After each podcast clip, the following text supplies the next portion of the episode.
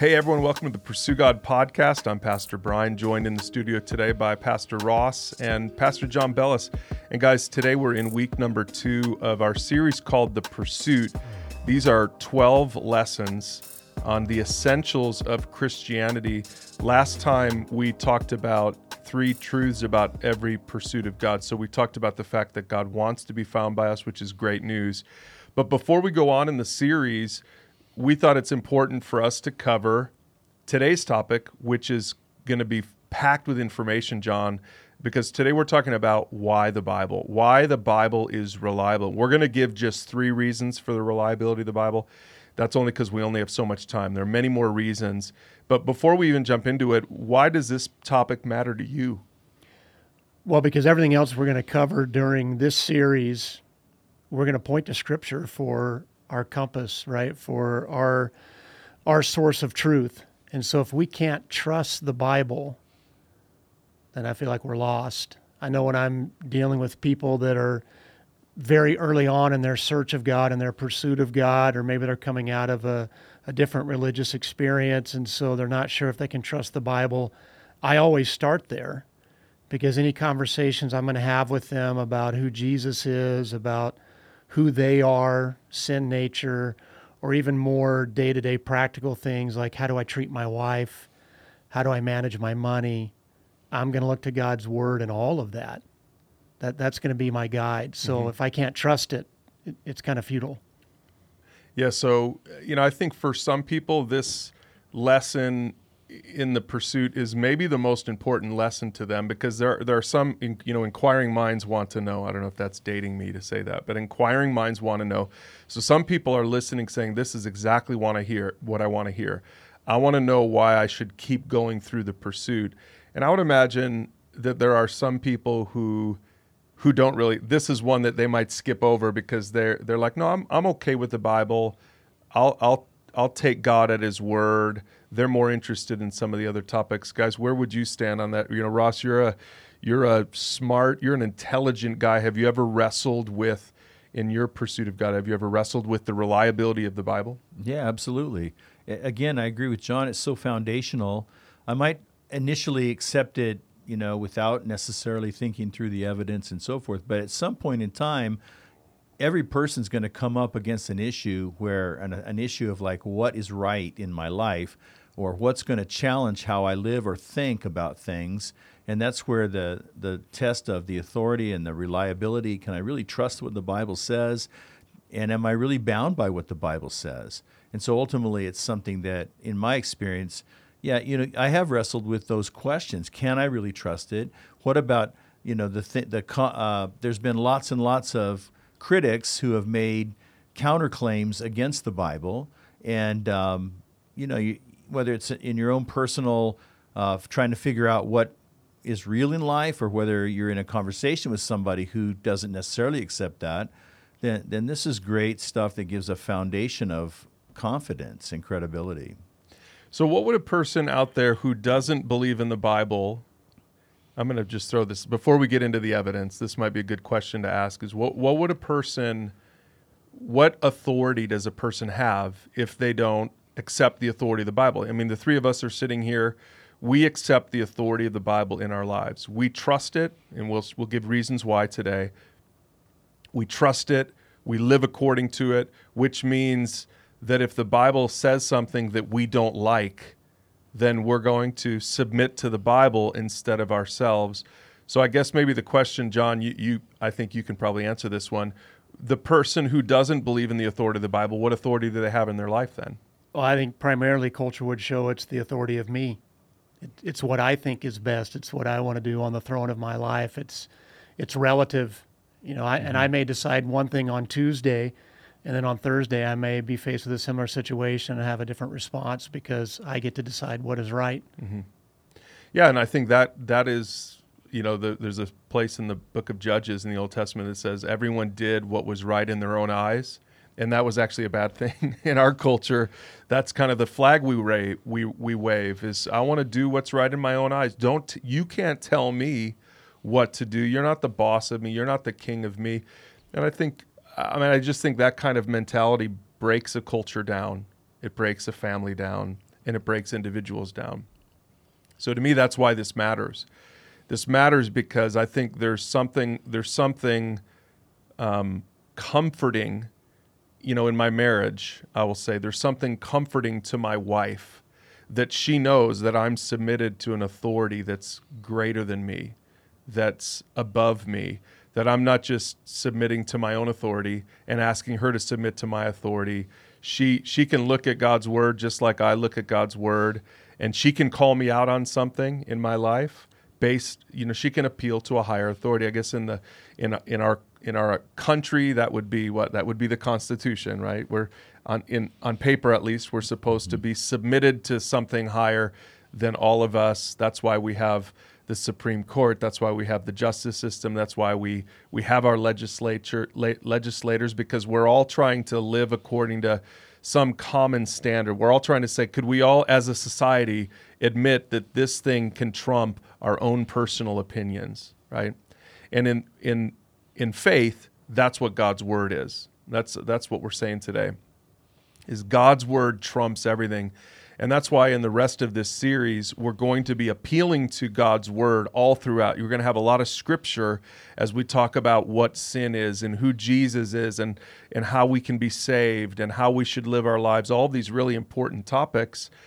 Um, we're, we're appealing to God's word. And so, therefore, we need to know that God's word is trustworthy and true and reliable. And so, we have three, three proofs today for the truth of God's word. And let me just give you, for those taking notes at home, we're going to talk about the historical evidence of the Bible.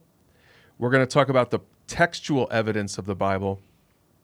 And then we're going to finish with the personal evidence of the Bible. So, guys, let's start with historical evidence. Ancient manuscripts and archaeological digs have stacked up in favor of the Bible.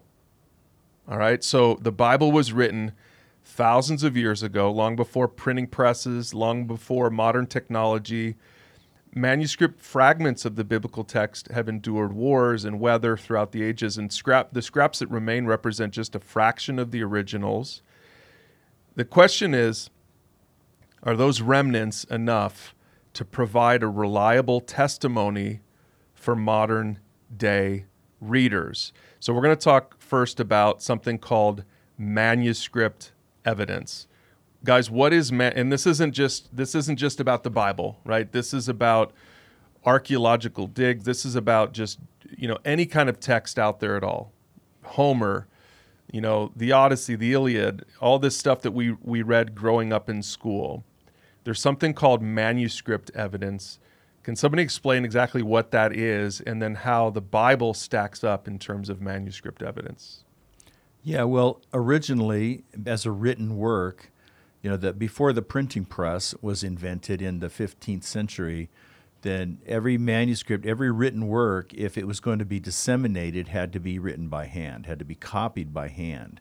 And so this is where the, the number of manuscripts come from. They're basically copies of the original or copies of copies of the original. Mm-hmm. And so every ancient document, um, we don't have anything that, that Homer, who wrote the Iliad and the Odyssey, we don't have anything that he wrote in his own hand. We have copies of copies of him, and there aren't very many of them. So we have, well, we have a pretty good idea that this is what Homer actually wrote in the first place.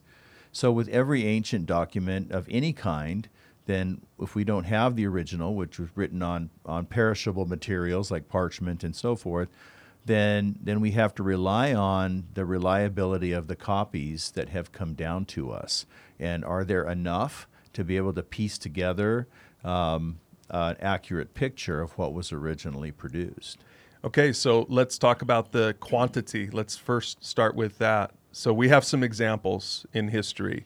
Aristotle, his writings. Today we have 49 copies of Aristotle's writings. Now that, you know, when you think on face value, th- these are more than 2,000 years old. That's pretty, I think that's pretty impressive that we would have 49 copies. Again, n- nothing in the original manuscript, but 49 manuscript copies, which means they're handwritten. There was no Xerox machine back then, right? So 49 copies of Aristotle. We'll give him, we'll give him, okay, good job. he's actually got the silver medal for today because Homer the, or the bronze because Homer gets the silver. The Iliad does better than Aristotle's writings. We have 643 copies in existence of the Iliad, which again, when you think about how ancient that document is, that's pretty impressive. I don't know, Ross, if you have one of those copies in your library at home, Pro- probably not. No. Yeah, these are these would all be in museums or who knows where. The New Testament, okay, so that gives you some context. Aristotle and then Homer. The New, Tes- New Testament wins. It's not even close. We have almost 5,700 Greek copies of the New Testament. I mean, think about that 5,700 compared to 643 for the Iliad and 49 for Aristotle's writings. We have 5,700 in, that's just in Greek. And if you include the ones, the manuscripts that we have in other languages, we have over 19,000 copies in other languages. Guys, I don't know what, what, John, for you, I know this kind of stuff really gets you going. I know you're passionate about the reliability of God's word. I mean, how would you, how do you respond to these numbers? Well, that's just super encouraging to me as a believer. It, it's, it's what I would call substantial evidence, right? I, I try to avoid using the word proof when I'm having these mm-hmm. conversations with people because even God says without faith it's impossible to please him. There there's an element that we have to step out in faith, but he never calls us to a blind faith. He, he gives us mountains of evidence for the Bible's reliability. So these numbers bring me much encouragement as a believer. And then also, you know, one of the things that that early you know church leaders did when they were canonizing scripture was to look at the length of time between the original and the earliest manuscripts, and that that time period is shorter mm-hmm. for many New Testament manuscripts than these other ancient works of literature that we're mm-hmm. talking about. Mm-hmm. Yeah, now remember, this is just okay. So that's just the quantity, and like you said, John, the length of time. But I, I know a skeptic out there might say, okay, but how do we know that those manuscript copies are faithful to the originals? Right? Because remember, Ross, you said remember there's originals out there. We don't have any originals mm-hmm. of anyone's right. writings, right? Correct. We don't have it any anything in Paul's hand, in Paul's actual, you know, we don't have his signature on any of this, right? So the question, and it's a legitimate question, how do we how do we know that those manuscript copies, copies of copies, are faithful to the originals? How do we know that that you know the early Christians didn't just um, promote fake truth, right? fake news and just start writing up stuff and and everybody's everybody's kind of like the telephone game, I guess you could say. Right. Every time it gets copied, it gets um, it gets corrupted.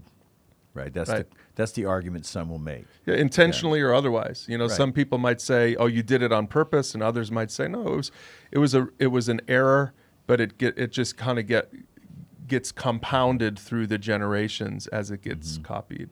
Yeah, there's two there's two things to consider with respect to that. One is if you understand the the scrupulous methodology of the copyists and how um, how really rigorous that procedure of copying was.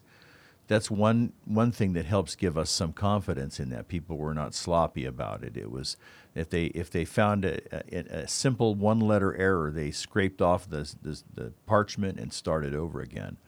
And then and then uh, really really powerful um, for me powerful evidence was after World War II when they discovered the Dead Sea Scrolls.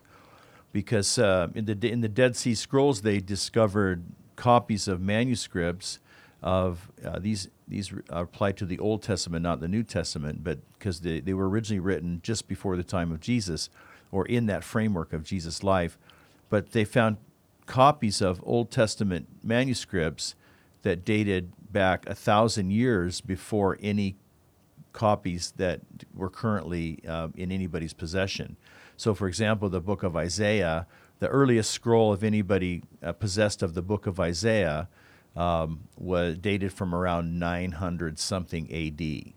Okay, so, so now suddenly in the Dead Sea Scrolls, there's a copy of Isaiah that dates from about a thousand years before that. Mm.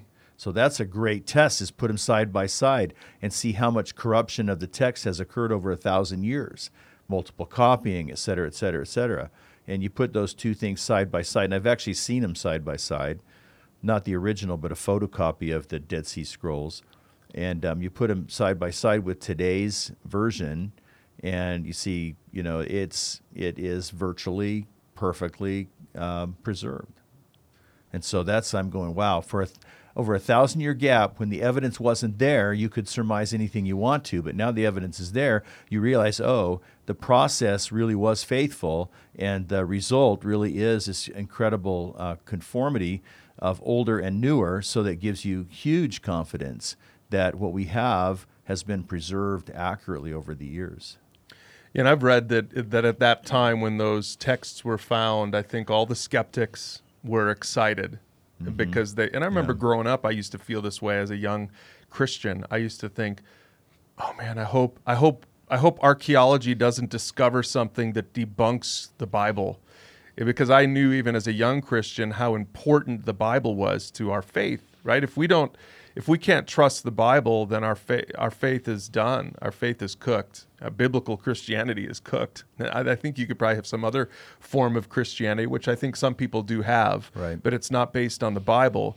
And that's not what I'm interested in. I'm interested in biblical Christianity. So I remember as a young person being afraid that that would happen. I remember thinking about going into ministry and saying, I'm just being honest with you guys here today, yeah. thinking to myself as a young man, um, I don't know if I want to go into ministry if if there's a chance with with you know science and technology and everything if there's a chance that that God's word is debunked because then I'm then I would have put placed my bet on the wrong horse and I'd have to go I should have just stuck with math right? Right. The other stuff I'm good at right? But that to me this is such a powerful discovery in our lifetime that that the skeptics then ended up walking away with their tail between their legs because it did the opposite than yeah. from what they were expecting. And, and the fact is that Bryan, that's happened over and over again, because the more archaeological evidence that gets unearthed, what has happened, the track record is the more and more it supports the record of the Bible. So this is this supports the manuscript evidence, but archaeology and history supports the actual record as well. So, for example, recently, um, my wife and I were uh, able to visit the British Museum. And they have in the British Museum some ancient monuments from biblical times and biblical um, empires like the Assyrian Empire. And, and then the monument that some Assyrian, these are the kings that are mentioned in the Bible. So there's a correspondence between history, as demonstrated by archaeology. The Assyrian king has a monument there where he conquers all these other nations, and in there are listed listed the king of of Israel. And so that's the same guy who's found in the Bible. Mm. He's also found on a on a on a rock carved out, you know, 800 years BC. And so every time uh, a new archaeological evidence is unearthed, it supports the Bible. That's the track record that the Bible has historically and archeolo- archaeologically. So that's the first piece of evidence for today is we're again we're calling it historical evidence. So we include in that archaeology manuscript evidence. We're, we're saying that that's historical evidence. Let's talk about the second evidence that we have and we call this textual. We're going to talk about the text itself right? Because we get clues from the text itself that i think are very compelling about the evidence that this must have come from god and not from man the Bible contains 66 books written by 40 authors over the course of 1500 years and yet it tells one unified story. That this is really amazing when I John you and I are reading with your campus we're reading through the the entire Bible right now this year and and it really is amazing to I don't know if you've noticed this John but we'll be in I'll you know there's a couple couple passage couple chapters from the Old Testament and then something from Psalms or Proverbs and then something from the New Testament. I can't tell you how many times I'm like did they plan this out? How many times you're reading something in the Old Testament chapters and then you read something in Psalms or in the New Testament and it just feels like you're still reading the same book. It's been crazy for me to experience that and that's what we call textual evidence. The Bible is the most impressive writing project in the history of the world. It really is. And let's let's kind of go through some of this. Some of the authors um, in the Bible. I'm going to give you their name, guys, and you give us a quick little explanation. Moses. Who would who is Moses? By give give us his biography. So he was the adopted son of the Egyptian Pharaoh. He was called by God to lead his people out of Egypt and slavery. And uh, yeah, we're going to see in this list that God uses all different types of people mm-hmm. in His Word. Yeah. So here, here Moses is is this Jewish slave raised by Pharaoh, and, and he write he's credited with with the first five books, the Pentateuch of the Old Testament, and then fast forward to to John, right? He wrote the last four books of the Bible. So the first five books, Moses. The last four books, John. Ross, what's John's bio? Yeah, John's just a fisherman. He's a pretty uneducated guy. Just grew up in a family business, um, pulling in fish from the Sea of Galilee. And there's a gap of like 2,000 years there. Uh, so incredible, different parts of the ancient world that these two individuals grew up in, and completely different social circumstances. Yeah, so in between those those two authors, we've got books and letters written by shepherds and kings and prophets. There's a tax collector in there. There's a doctor. Luke was a doctor, and so much more. And and so to think of all of this, and and then yet there's this guy Paul, and he's the most prolific author in the New Testament. Paul was this guy who was a religious Pharisee. He zealously persecuted the Jesus followers before he himself joined them. You can read, if you don't know the story of Paul, you can read about his conversion experience in Acts chapter 9 in the New Testament. And, and if you, you just consider all these all these men taken together having written these, most of these authors had never met each other. Many of them were clueless about the other books and the letters that would eventually be included in their in the Bible. Their writings span different cultures and languages over the course of 15 centuries. That's a long, long time. And yet, given all of that, the Bible tells one story, one consistent story between all those cultures and languages and backgrounds. There's one story from beginning to end. And what, how would you describe what's the story of the Bible in a nutshell? Yeah, it's the story of Jesus and really how God sent um, a Savior into the world to to um, reconcile humanity to himself. All that's wrapped up in the person of Jesus. Everything that went before him, everything that came about his life, and then the things that happened as a result. That's that's the bigger story. And one of the proofs of this is prophecy. So let's talk for a second, John, about some prophecy here, right? The, the, the whole Bible is about Jesus, which means, you know, we meet Jesus in the flesh in Matthew, Mark, Luke, John, the first four books of the New Testament. Those are called the Gospels. But Jesus is all over the place if you consider prophecy. He's all over the place in the Old Testament. Okay, so let's let's take a look at a, a few examples of this. Let's talk about um, Jesus's lineage. Right? What do we know about the lineage of Jesus? Yeah, so we see all the way back in Genesis, the very first book of the Bible, 49, verse 10 The scepter will not depart from Judah, nor the ruler's staff from his descendants, until the coming of the one to whom it belongs, the one whom all nations will honor. And we could go back even farther than that to Genesis chapter 3 when we see Jesus come on the scene in really the first prophecy about the one that would be the offspring of the woman mm-hmm. who would crush the head of the serpent. Mm-hmm. And throughout throughout to the very end of the book, you know, so like yeah. you said, from the first pages of the Bible to the last pages of the Bible, it really is all about Jesus.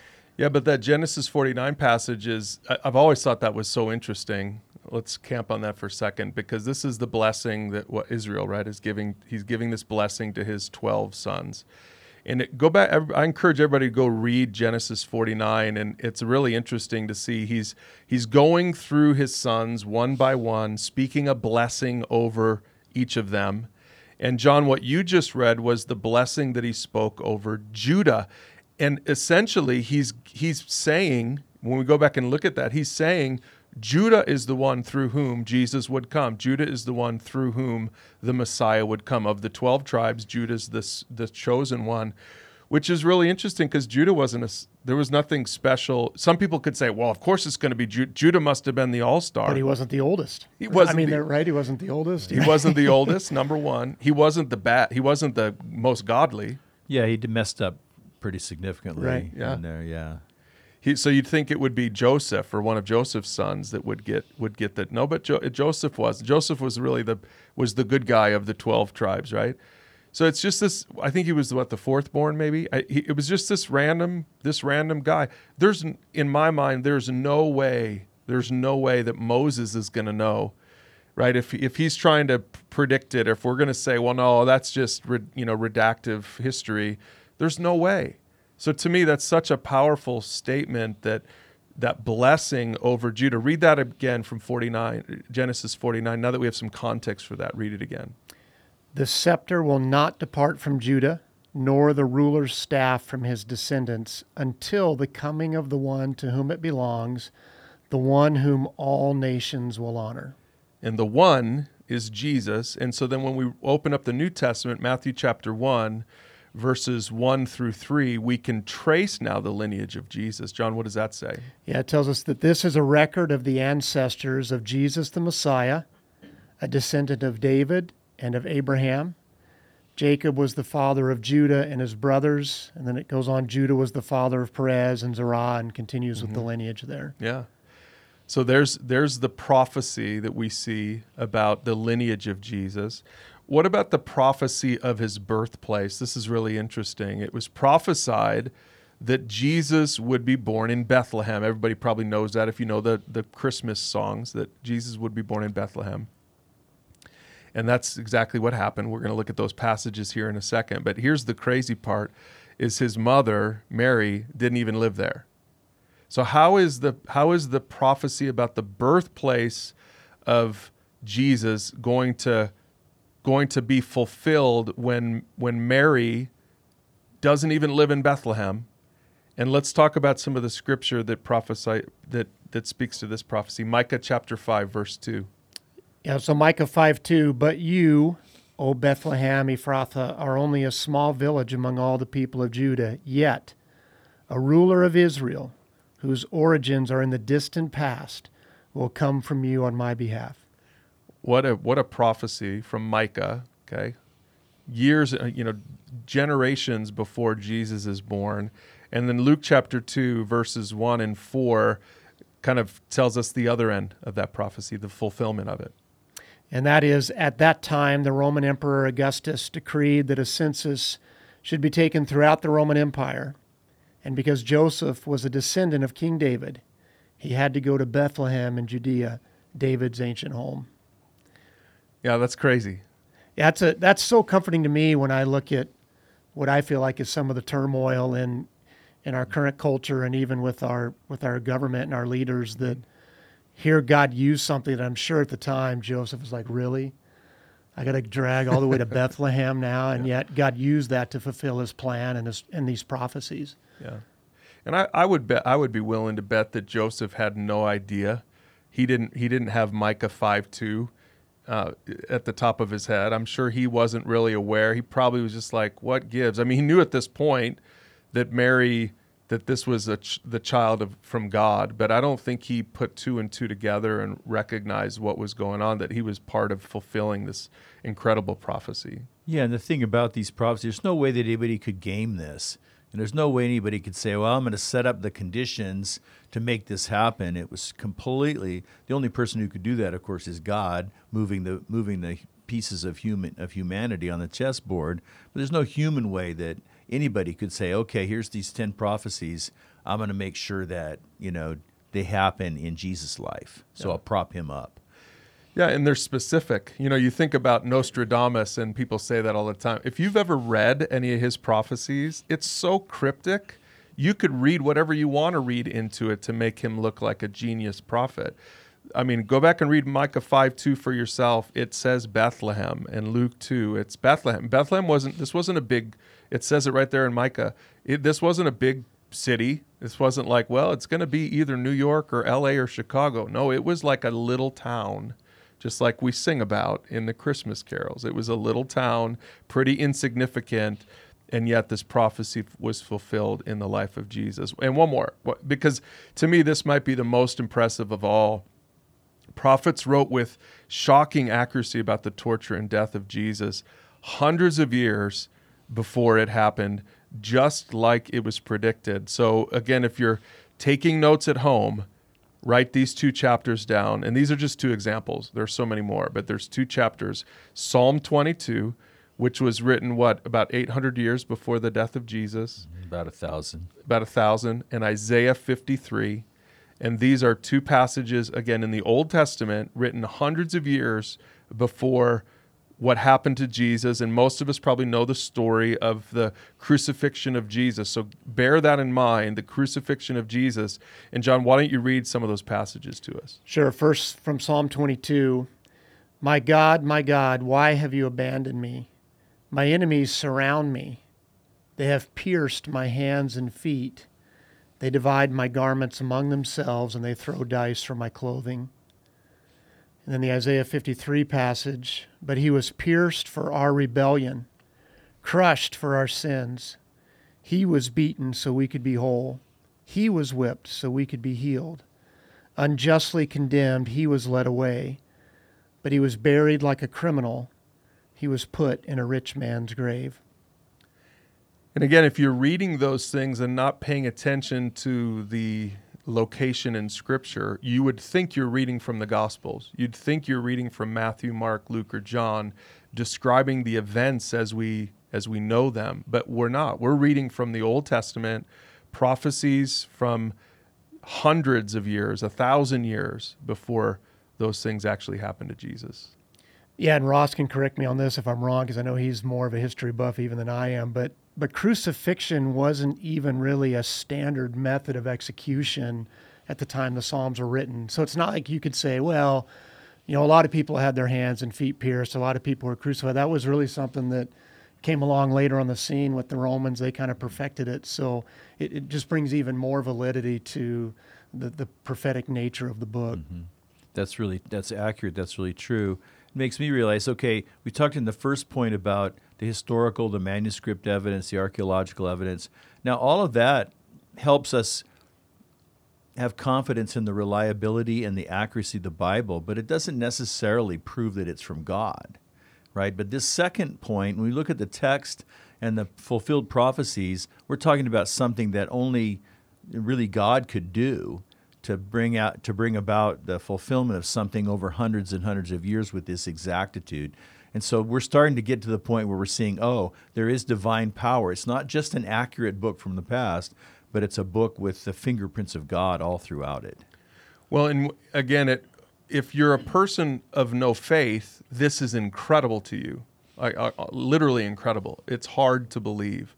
But a person of faith says, well, this isn't hard to believe. Of course, the God who wrote the Bible is is going to be consistent with himself through all these different authors, 40 different authors, all these languages, 1500 years. It's one it's one author. So if and if if and if God if God is powerful enough to raise to raise himself from the dead, then he's he's powerful and wise enough to protect God's word over the course of all this time, not just to make sure that is that it is consistent, it tells one consistent story, but then to make sure to make sure that we today, all these thousands of years later, that we look back with all of our advanced archaeology and everything else and say, this really is from God. This God's word really is from God. And all of this, all of these prophecies, everything, that these things were spoken about Jesus. Remember this. And I love what Jesus says in John 5 39. He says, You search the scriptures because you think they give you eternal life, but the scriptures point to me. I love that. What he, this is what he's saying is all this stuff points to me. And, you know, religious people had a hard time in Jesus' day. They had a hard time believing it. The irreligious people believed it more readily than the religious people in Jesus' day because the the religious people had their preconceived notions about who the Messiah would be and how we, they probably cherry picked other passages from the Old Testament that and they they had this wrong idea about who Jesus would be, even just the death of Jesus, right?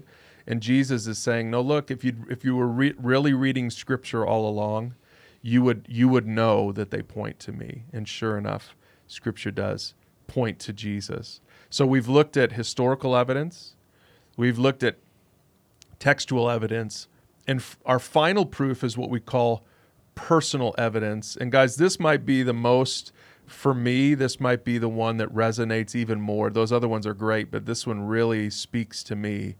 The Bible is ultimately about Jesus, and the changed lives of his followers is the most compelling proof of its message. Let's let's just think about three of Jesus's followers. Let's just kind of do a quick little vignette on each of these guys so that we can understand the impact that Jesus had personally on the lives of these people. Let's start with Peter. When Jesus was on trial before crucifixion, a servant girl noticed Peter. Peter is sitting out there by a fire, and this servant girl accuses Peter of being a follower of Jesus. Now, remember, Peter was a guy that followed Jesus for three years. Um, many people probably know the story of Peter. He'd walked on wa- Jesus called him to out of the boat, and Peter walked on water. Peter was a lot of people would say that Peter was maybe Jesus's favorite. I view Peter as the guy that was just he just was the he was like a puppy dog, right? This is Peter. But yet here he is now. Peter is sitting around the fire and the the the servant girl says, "Wait, you were one of Jesus's followers." And Peter denies it, not once, not twice, but three times. And he Peter walks away with this incredible sense of guilt and shame. You could read about that in Luke 22. But that's not the end of his story. Okay? The resurrected Jesus 3 days later sits down to breakfast with Peter and he reinstates him three different times. You can read about that in John 21. And Peter ends up going on to be the pillar of the Christian church. In fact, he, Peter ends up giving up his life for Jesus. I, I bring up all this all this information about Peter's life because in my mind, logically, here's what I'm thinking. Peter, if if I was if I put myself in Peter's shoes, guys, tell me if this makes sense and I'm following Jesus for three years, and then and then Jesus is on trial, and I and I lose my courage, and I deny J- Jesus. I'm gonna probably just go back to being a fisherman, unless something very significant happened after that trial. Jesus is truly raised from the dead.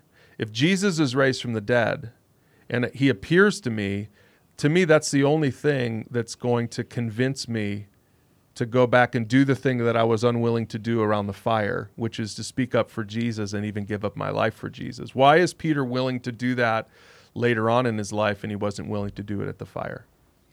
Right. His, his life is totally different, totally transformed. He goes on uh, to to boldly represent Jesus. He's thrown in prison, jail for that. He's uh, ultimately he's um, executed for his faith in Christ, and he and, and he never wavers.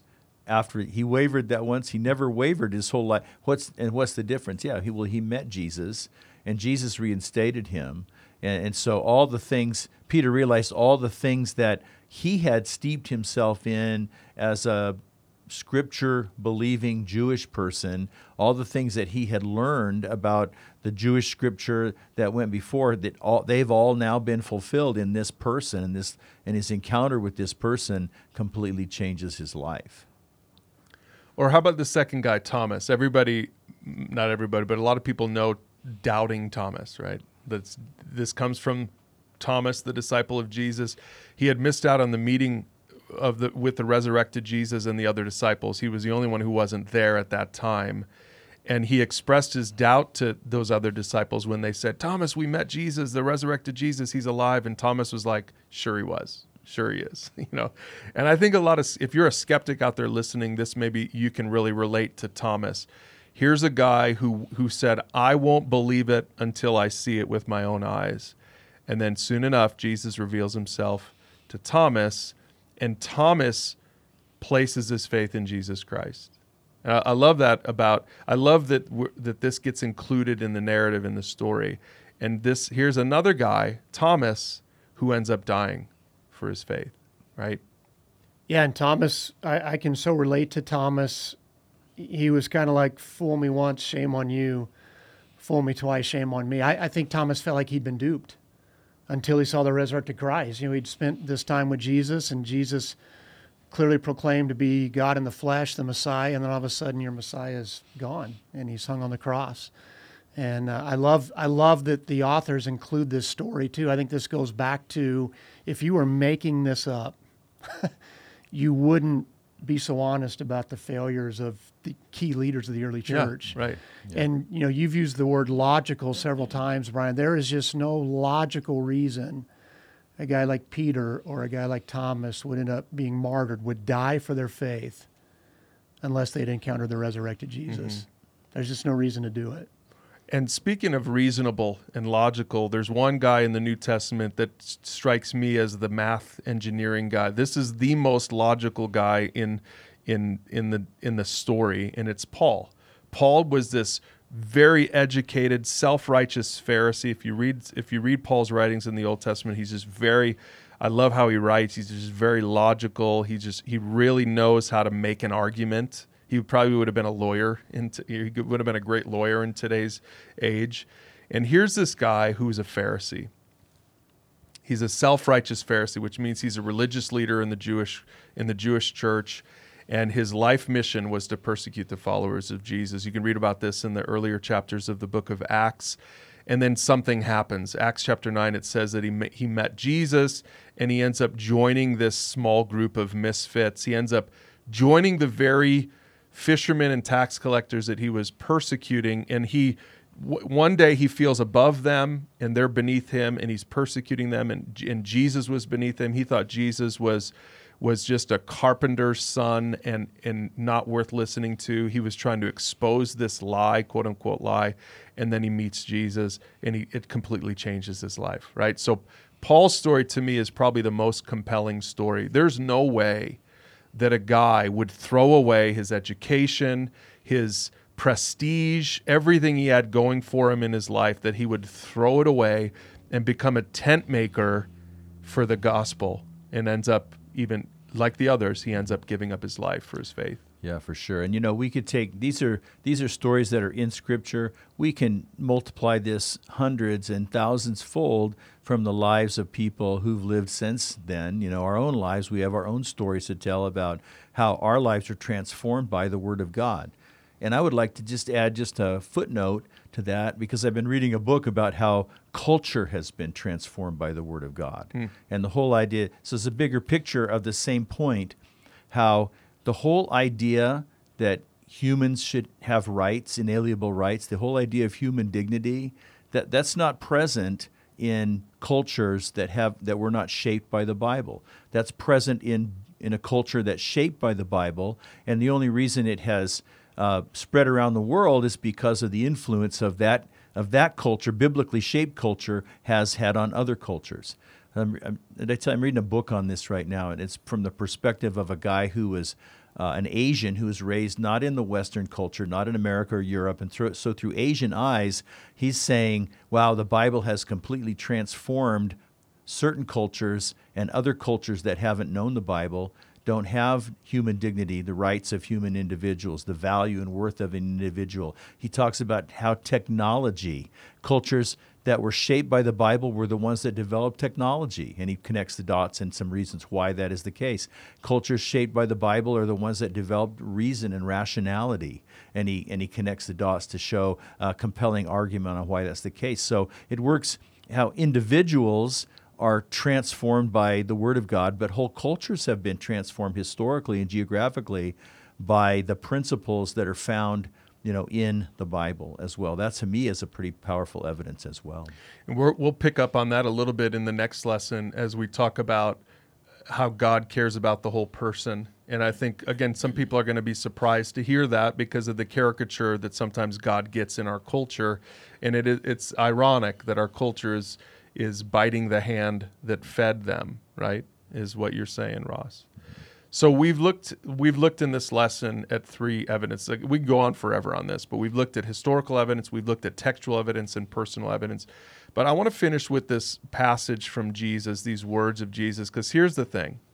And, and I, if you're listening to this and you're still not convinced, if you're listening to this and you're still a skeptic or you're an agnostic or you're an, or you're an atheist, I just I want I want you to hear what Jesus has to say to you because the truth is that no amount of evidence can overcome an unbelieving attitude. If you have just if you've made up your mind at the end of the day that you are not going to trust, you're just not willing to trust the Bible. You're not willing to turn to Jesus. You're not willing to become a person of faith for whatever reason. Maybe it's because you just don't want to give up your lifestyle. You don't want to give up your your your own your own claim to your authority over your life. Whatever it is, for whatever reason, if you're not willing to believe God's word, here's what Jesus has to say to this. John chapter seven, verses sixteen and seventeen. He says, "My message is not my own." It comes from God who sent me. This is what we're trying to prove here today. Anyone who wants to do the will of God will know whether my teaching is from God or is merely my own. I, I, I think that's such a powerful statement. He's saying if you want to do the will of God, if you're if you have a willingness to do the will of God, if you have a, a heart attitude that says it's kind of like what we looked at last week about being wholehearted in your pursuit. If you're wholeheartedly pursuing God, you'll know if God's word is from God or not. If you've already made up your mind that if you're stubborn, if you're hard-hearted, if you're rebellious, then then your your pursuit of God is over before it even started. Because if you're not willing to humbly come to God's word and say, God, this is I'm going to come to you on your terms, not on my terms, then then you'll never you'll never discover the God of the Bible. That's what Jesus is saying here in this passage. So, my encouragement to everyone out there is to turn to God in His Word, trust His Word because He's revealed Himself in the Bible.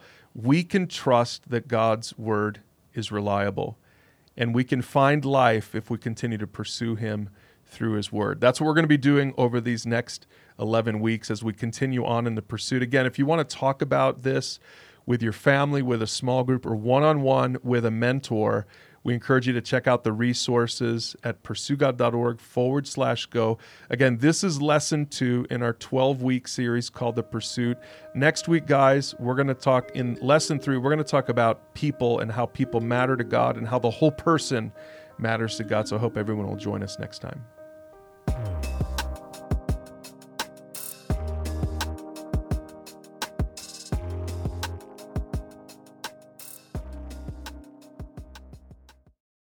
Hey, listeners, this is Bryan Dwyer reminding you to rate this show on your favorite podcast app. That really does help us when you do that. That way, more people can discover this podcast and start listening. And also, don't forget to share the podcast with a friend.